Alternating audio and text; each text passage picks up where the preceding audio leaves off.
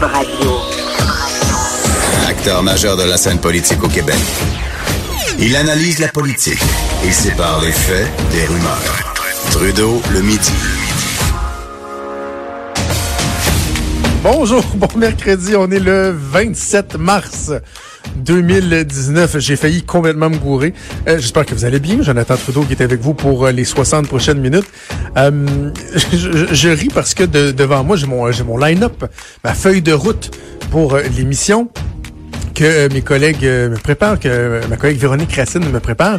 Puis, euh, moi pourquoi, mais bon, il y a une petite erreur dans la date. C'était écrit mercredi 13 mars 2019 et je m'en allais avec tout l'entrain habituel que j'ai lorsque j'ouvre le show, dire on est mercredi le 13 mars 2019 et euh, je me suis rendu compte que à la dernière seconde que c'était pas la bonne chose. Et ce qui me fait rire, et là, malheureusement, avoir su, j'aurais dit à Joanie de sortir l'audio, mais euh, le film Anchorman, avec euh, c'est Will Ferrell qui joue là-dedans. Euh, Il y a une scène, même si c'est pas le genre de film qui me fait mourir de rire, mais il y a une scène où sa, sa, sa compétitrice, sa co-animatrice euh, veut prendre sa place, tu puis elle veut le mettre dans l'embarras.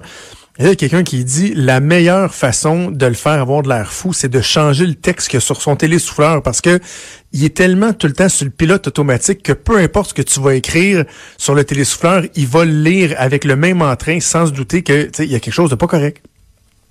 Et là, à la fin, il finit toujours son bulletin de nouvelles en disant euh, stay, stay shiny San Diego, si je me trompe pas.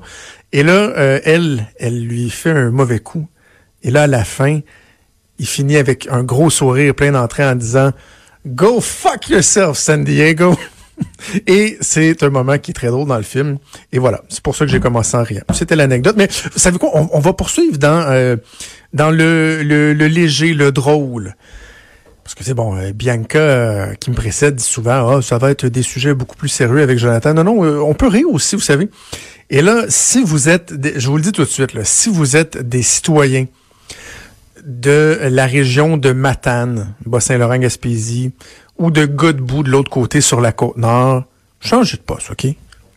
Changez de poste pour quelques minutes parce que je veux tellement pas avoir l'air de rire de votre situation, mais en même temps, un moment donné, ça finit par être tellement ridicule, cette saga du traversier entre Matane et Godbout, euh, ça devient une vraie blague. Et puis bon, on peut dire c'est pas parce qu'on rit que c'est drôle, mais et là, il y a un nouveau développement. Je, vous rappelle les grandes lignes. Là. Bon, il y a le FA Gauthier Traversier qui a, euh, bizarrement, qui n'avait pas euh, été commandé à la Davy euh, chez nous il y a plusieurs années, qui a été fabriqué en Italie euh, au coût de, là, je de mémoire, je pense c'est 148 ou 158 millions de dollars. Et entré en vigueur il y a euh, quelques mois à peine, finalement, on a dû le, le- le rentrer en cale sèche parce qu'il y avait d'innombrables de multiples problèmes et, ça fait en sorte qu'on doit procéder à, de- à des, réparations d'importance et il va être des mois en cale sèche. Déjà là, c'est complètement ridicule. Et là, évidemment, vous le savez, euh, un peu en catastrophe, la Société des traversiers du Québec a décidé de procéder à l'achat du NM Apollo, qui avait été vendu comme un, un- un bon navire. Un bon navire construit dans les années 70 qu'on avait été chercher dans le coin de Terre-Neuve euh, au coût de 2 millions de dollars. Déjà là, il y avait un bon indice. Tu en achètes un flambette, il te coûte 150 millions. Et là, tu en achètes un usagé que Terre-Neuve dit, oui, oui, on, vous- le laisse à pas cher, pas cher, 2 millions. 2 millions. C'est comme un char qui a pas de break puis que hein, y a deux paires de vice grip à la place du volant. C'est un peu ça qu'on a acheté. Et là, finalement, le NM Apollo s'est adonné à être une, euh, une voiture tamponneuse.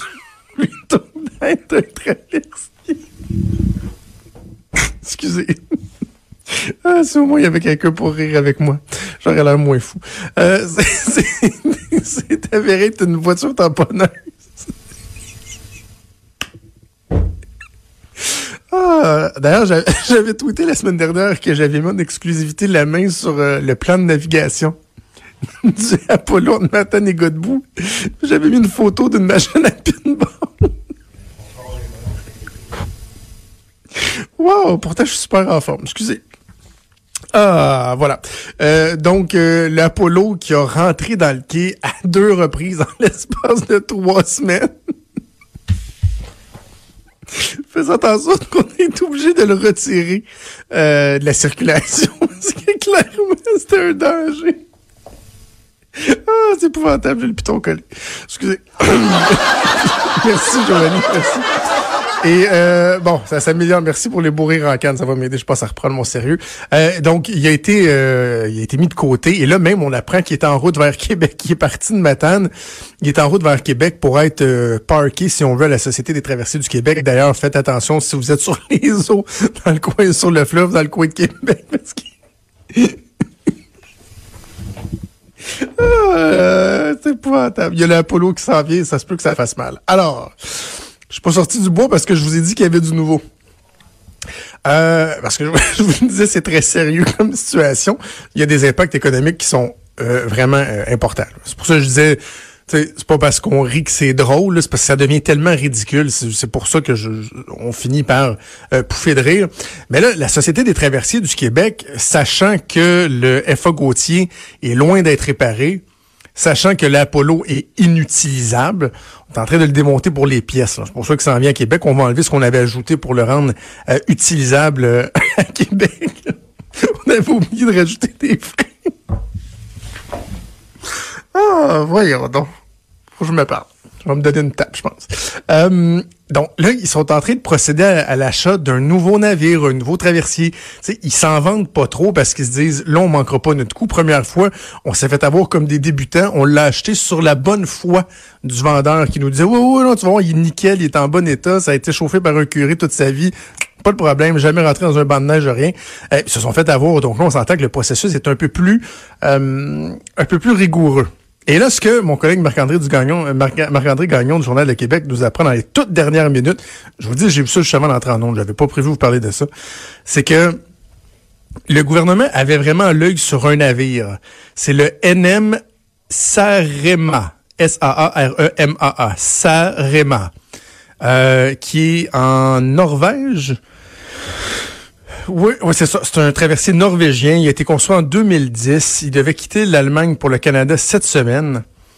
Euh, et là, donc, il était dans, un port euh, là-bas. Euh, et ce matin, il est rentré en collision avec un autre navire. Imaginez, là, vous êtes à la Société des traversiers ou encore vous êtes le ministre François Bonnardel, puis là, vos fonctionnaires vous disent ah, Monsieur le ministre, c'est tough ce dossier-là, mais je vous le dis, là, on approche d'un dénouement on a l'œil sur un excellent navire. Honnêtement, là, il y a même pas dix ans, le Sarema, euh, il est en Norvège. On est en train de faire des inspections, regarder, négocier le coût et tout. Et là, il arrive, il dit, finalement, on a rentré, il a rentré dans un autre bateau. Et là, il y a même photo à l'appui. Là, on voit qu'il est rentré dans un autre bateau. Donc, euh, honnête, ça commence par être le, sort qui s'acharne. C'est la guigne, c'est la, la... C'est quoi le terme que je cherche, là?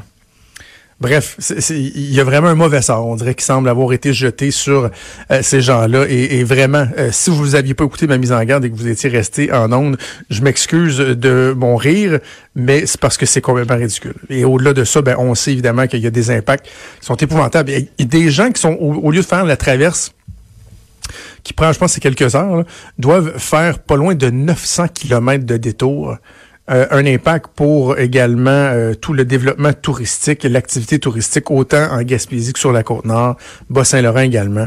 Euh, tout ça à cause qu'à la Société des traversées du Québec, on a géré ça en zoin-zoin, qu'on a mal prévu nos affaires, qu'on a mal supervisé la construction du, du FA Gauthier.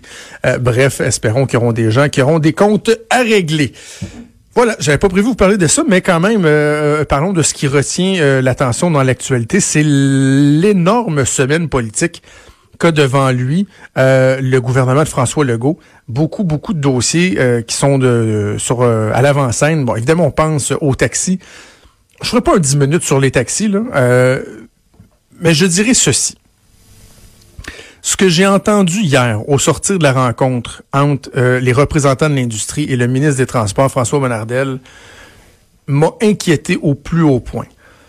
J'étais à la joute hier quand c'est euh, sorti, quand les, euh, chauffeurs ont manifesté en direct, se sont exprimés.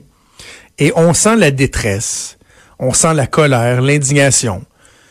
On la comprend, on fait preuve d'empathie, je pense. Et quand je dis on collectivement, mais on est aussi conscient qu'il y a une limite à ce qu'on peut faire, il y a une limite aux responsabilités que l'État peut prendre face à la situation actuelle. Et il y a surtout une limite à tolérer les menaces. Et là, je parle du porte-parole de l'industrie, Abdallah Hamzi, qui euh, était un des, euh, des, intervenants qui a rencontré le ministre. Et hier, euh, a dit dans le fond que le désespoir pouvait mener très, très loin. Et qu'en fait, il ne savait pas jusqu'où le désespoir pouvait mener.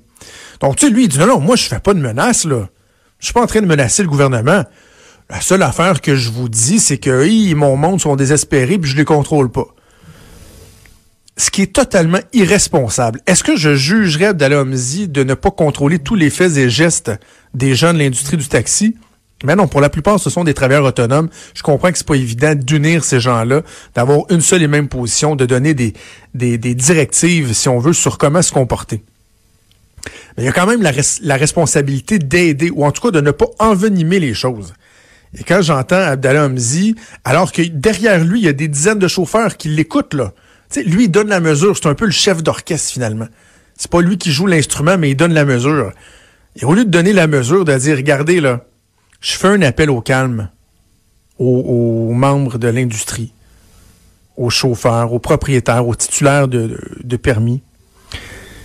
La situation n'est pas évidente. On va continuer à se battre pour vous à euh, euh, euh, revendiquer, à vous représenter, mais de grâce, tirez-vous pas dans le pied, parce qu'il y, y, a cet aspect-là, il y a l'aspect de la sécurité, là, tu sais, simplement parler, la sécurité des gens, les gestes qu'on peut causer, la violence, la désobéissance civile, et il y a aussi l'aspect aidez-vous dans l'opinion publique, parce que vous vous aidez pas en agissant comme ça.